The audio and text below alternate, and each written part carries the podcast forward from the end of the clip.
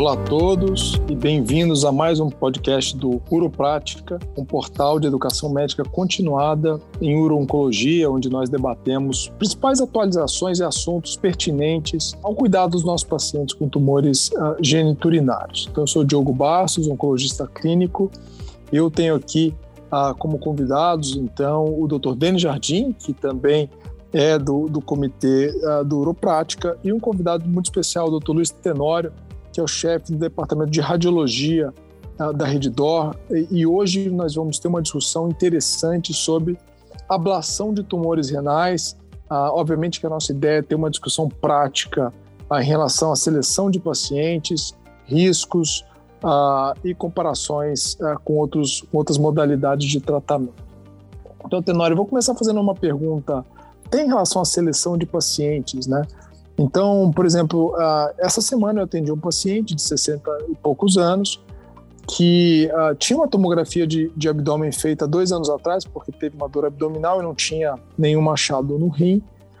E agora ele foi fazer um ultrassom de rotina pedido pelo seu cardiologista, que identificou um nódulo renal de dois vírgula dois centímetros e complementou então com uma tomografia contrastada e mostrou então um nódulo renal que mede dois vírgula seis centímetros, ah, parcialmente exofítico no terço médio do rim direito, né, hipervascularizado e suspeito para neoplasia primária. Ah, a minha pergunta para você seria, é, nesses tumores que crescem mais rápido, que surgem de um exame para o outro, ah, quer dizer, quando que você avalia o caso e fala, não, esse é um caso mais para ablação, esse é um caso mais para cirurgia, né? Quais são esses parâmetros? Bom, é, excelente pergunta. Primeiro, queria agradecer aí ao comitê o convite para falar um pouquinho no podcast. A gente já participou algumas vezes, é sempre um prazer estar entre amigos, ainda mais é, de tão alto nível técnico dentro da uro-oncologia brasileira. É, agora, respondendo sua pergunta, é, esse caso especificamente, eu acho que a gente primeiro deve dar parabéns ao radiologista que identificou a lesão no ultrassom. A gente sabe que nódulos às vezes até maiores do que três centímetros, muitas vezes passam no ultrassom. Acho que é importante é, reforçar o conceito de que o ultrassom não deve ser utilizado como método de screening é, para câncer de rim.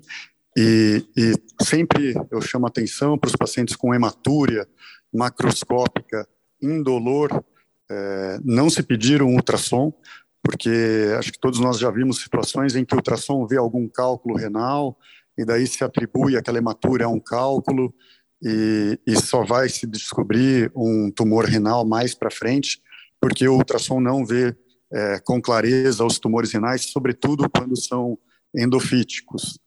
É, esse caso, pelo componente exofítico, provavelmente o, o radiologista conseguiu ver, e daí essa tomografia anterior a gente precisaria ter acesso para ver se era uma tomografia sem contraste, também poderia se passar.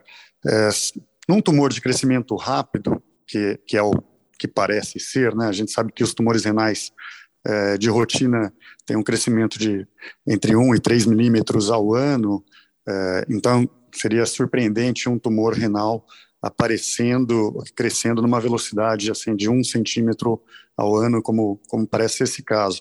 Então eu acho que deve ser é, analisado com exceção.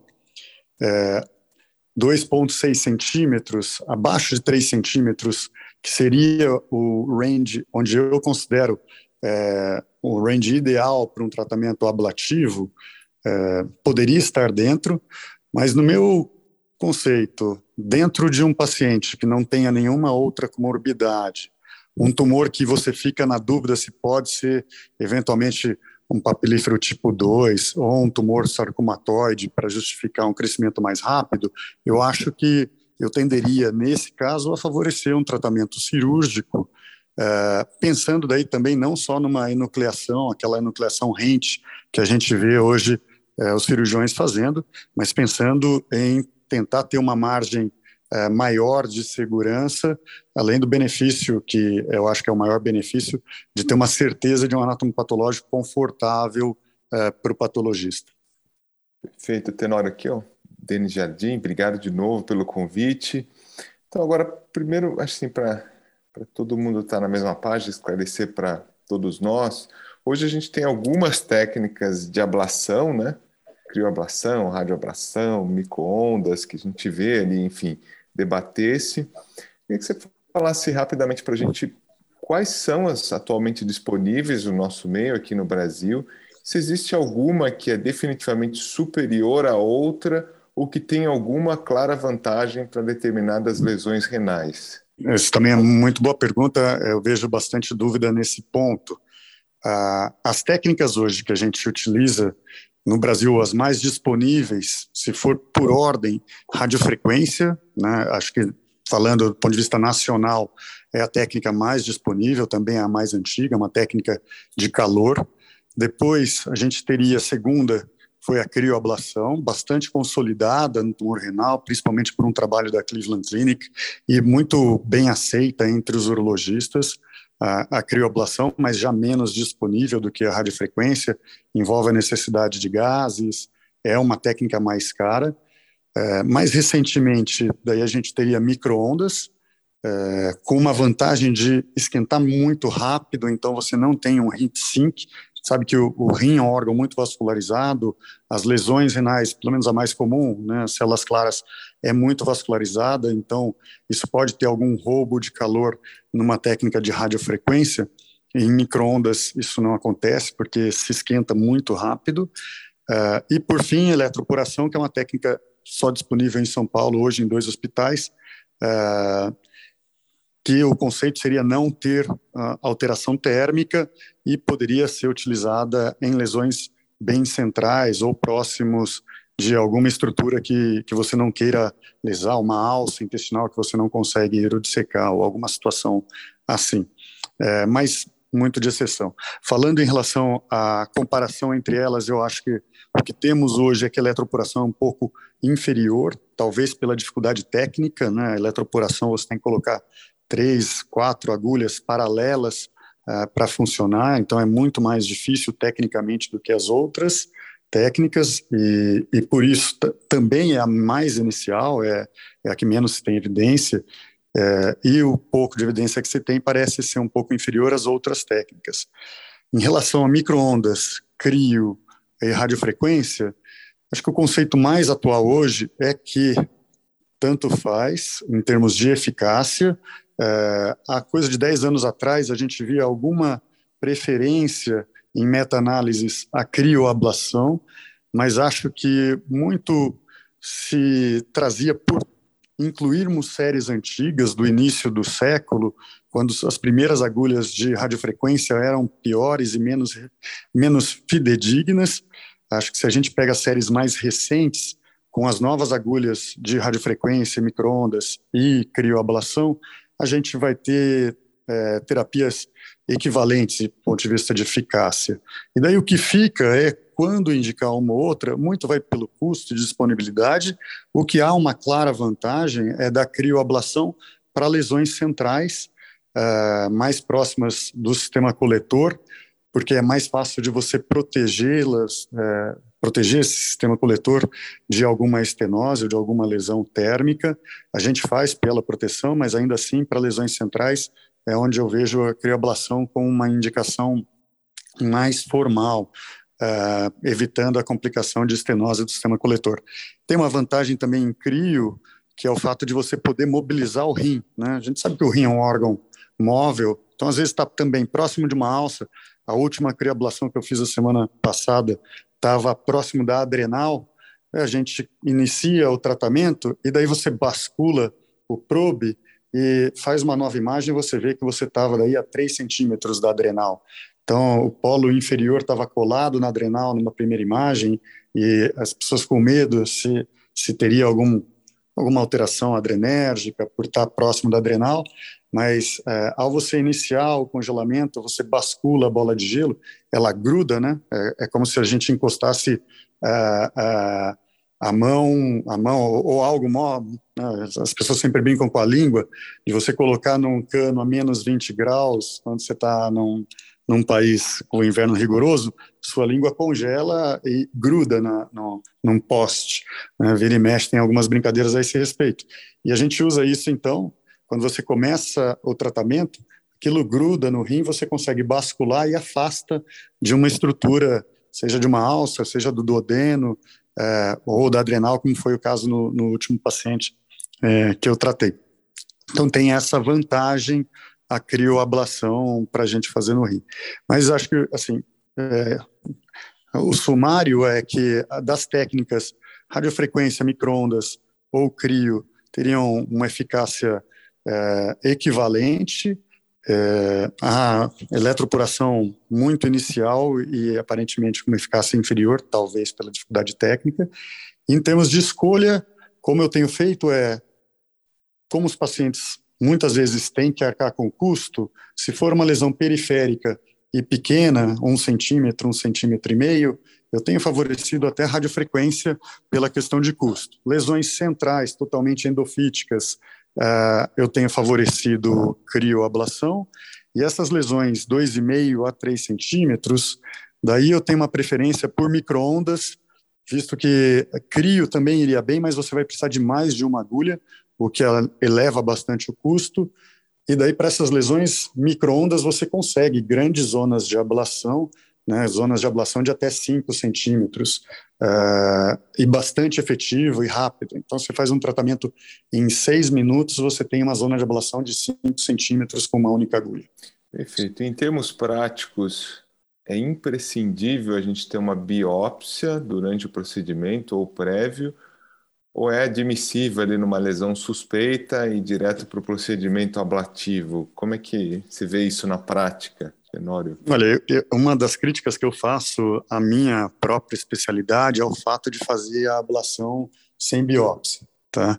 É, porque isso, isso prejudica bastante é, tanto a verificação de uma eficácia, né? Uma das críticas que a gente recebe dos cirurgiões e dos oncologistas, que eu acho super válida, é quando a gente faz uma análise e você não consegue dizer se aquele tumor era benigno ou maligno, então como que você vai aceitar a eficácia do método, né? Ah, então você acaba sempre excluindo pacientes que a biópsia foi é, inespecífica, o que diminui o N, o que enfraquece é, a força estatística. Eu acho que do ponto de vista oncológico é bastante importante para até para segmento, mas também para verificação de risco de um novo tumor, é, você saber qual é o tumor, é, do ponto de vista de acompanhamento, se tem alguma degeneração sarcomatoide, se é, se é uma lesão benigna, enfim, muda muito o segmento, o planejamento e a discussão, né, com, com o oncologista, com o urologista após o procedimento. Então, eu acho imprescindível. Ah, quando que a gente pode aceitar? Um paciente com mais de noventa anos, com um nódulo de um centímetro, que não aceita um watchful waiting, porque é, para esse paciente acho que a primeira opção nem seria tratá-lo, eu acho que é uma situação em que você pode é, prescindir da biópsia. Eu tenho na minha prática fazer sempre, né? Então eu faço sempre, mas eu julgo que para esses pacientes é, com uma idade bastante avançada, onde talvez a opção fosse nem tratar, mas às vezes a família e o paciente não conseguem conviver bem com a ideia de, de um acompanhamento da lesão, essa talvez fosse a situação em que, em que eu acharia ok prescindir da biópsia, apesar de eu, mesmo para esses casos, favorecer fazer sempre. Muito bom, Tenório. Uma, uma última pergunta para a gente, né, terminar a nossa discussão. Bom, vamos considerar o paciente discutiu com o seu urologista, etcétera, e optou pela, pela ablação. É, uma vez feita a ablação, qual a melhor forma de segmento desses pacientes no pós, né, para avaliação de risco de recidiva? É, claro que com exame contrastado, mas, enfim, tomo ressonância, qual seria a periodicidade aceitável? Como que você faz na prática? Legal. Isso também não é escrito em pedras, tá, e acho que está tendo até uma mudança. A gente antes fazia com trinta dias e depois acompanhava a cada três meses. Eu tenho, é, confesso, tenho uma tendência hoje de não fazer mais esse controle precoce. A gente faz um controle imediato, né, para você ver a zona de ablação, e daí eu acabo fazendo o primeiro controle no primeiro ano a cada quatro meses. Tá? Eu tenho uma preferência por ressonância, Uh, principalmente pelo contraste de não ser nefrotóxico. Uh, a gente pode, em pacientes com algum grau de insuficiência renal, até lembrar do ultrassom com contraste como uma boa opção, né? Daí associado a uma ressonância sem contraste. A ressonância sem contraste muitas vezes consegue pegar as recidivas, né? E daí, ou levantar pelo menos a dúvida, e daí você usa um ultrassom com contraste para confirmar se você não quiser comprometer a função renal. Mas, assim, idealmente, como eu faço na prática, é no primeiro ano a cada quatro meses, no segundo ano eu faço a cada seis meses, e daí no terceiro ano eu converso com o paciente, mas se for uma lesão pequena, que você está bem seguro, daí acabo acompanhando anualmente. É, é como eu tenho feito. Se for uma lesão um pouco maior ou fora de uma situação ideal, né, uma lesão é, que por algum motivo você acabou tratando, é, uma lesão de quatro centímetros, por exemplo, eu tendo daí a fazer é, a cada três meses, nos dois primeiros anos. A gente sabe que lesões, quando saem do T um A, vão ter uma taxa de recidiva maior, então, mas aquelas lesões que a gente costuma tratar, que são as menores do que dois centímetros e meio, essas lesões, a zona de ablação ficando abrangente, é, eu tenho feito a cada quatro meses, sem mais ter feito um controle precoce. Perfeito, Tenório. E você tem já, como tem sido a experiência e se existe a possibilidade de uma reablação, ou seja, numa recorrência local, pode haver sucesso com uma nova tentativa? Sem dúvida. Isso também é outra coisa que irrita é, os cirurgiões quando a gente tem essas discussões, né? É, porque existe na... dentro da radiologia intervencionista, alguns trabalhos que falam em sucesso primário e sucesso secundário. Isso eram trabalhos lá por volta de dois mil e dez, dois mil e doze, eles costumavam mencionar taxa de sucesso primário, é, oitenta por cento, sucesso secundário, noventa e seis por cento. É, e o que, que era esse sucesso secundário? Era exatamente aquele, aqueles vinte e cinco por cento que recidivavam, vinte por cento que recidivavam e retratavam. Uh, e ainda uh, se falava em sucesso secundário. Isso entre dois mil e dois mil e dez, quando foi a fase de maior entendimento do processo ablativo, uh, se fazia muito em tumores menores do que seis centímetros, né? E daí, se com certa frequência, quando você está tratando um tumor de cinco centímetros, seis centímetros, você vai ter recidiva mesmo. E daí eles usavam esse termo de sucesso secundário. Uh, mas isso só para dizer que uma das vantagens da ablação, e que daí acho que nenhum cirurgião vai, vai discordar, é que não aumenta em nada a dificuldade de se fazer uma nova ablação numa margem é, que tenha a, apresentado uma recidiva. Diferente do cirurgião, que se tiver uma margem positiva e, e uma recidiva numa margem cirúrgica, é, reoperar é sempre muito mais difícil do que a primeira cirurgia, pelas aderências naturais, pelo processo cicatricial.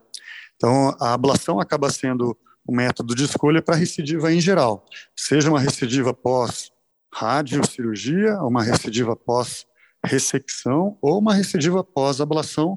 Eu vejo ah, o resgate com ablação a melhor alternativa ah, para esses casos. Excelente. Então, acho que foi uma discussão bem ampla, muito clara, muito assertiva sobre o tema, Tenório. Gostaria de agradecer muito a sua disponibilidade em poder, enfim, nos brindar com essa discussão. E fica sempre aberto o convite para, sempre que possível, estar aqui com a gente, seja nos eventos ao vivo, nos podcasts. Agradecer a todos também que acompanham o Uroprática. Convidar para que continuem acompanhando as mídias, os podcasts e os eventos ao vivo de atualizações e discussão de casos. Obrigado, Tenório. Muito obrigado, gente. Um abraço grande, Denis. Um abraço grande, Diogo. Pena que hoje o Rafael não pôde estar presente, mas é sempre um prazer. Estou sempre à disposição. Obrigado, Tenório. Um abração.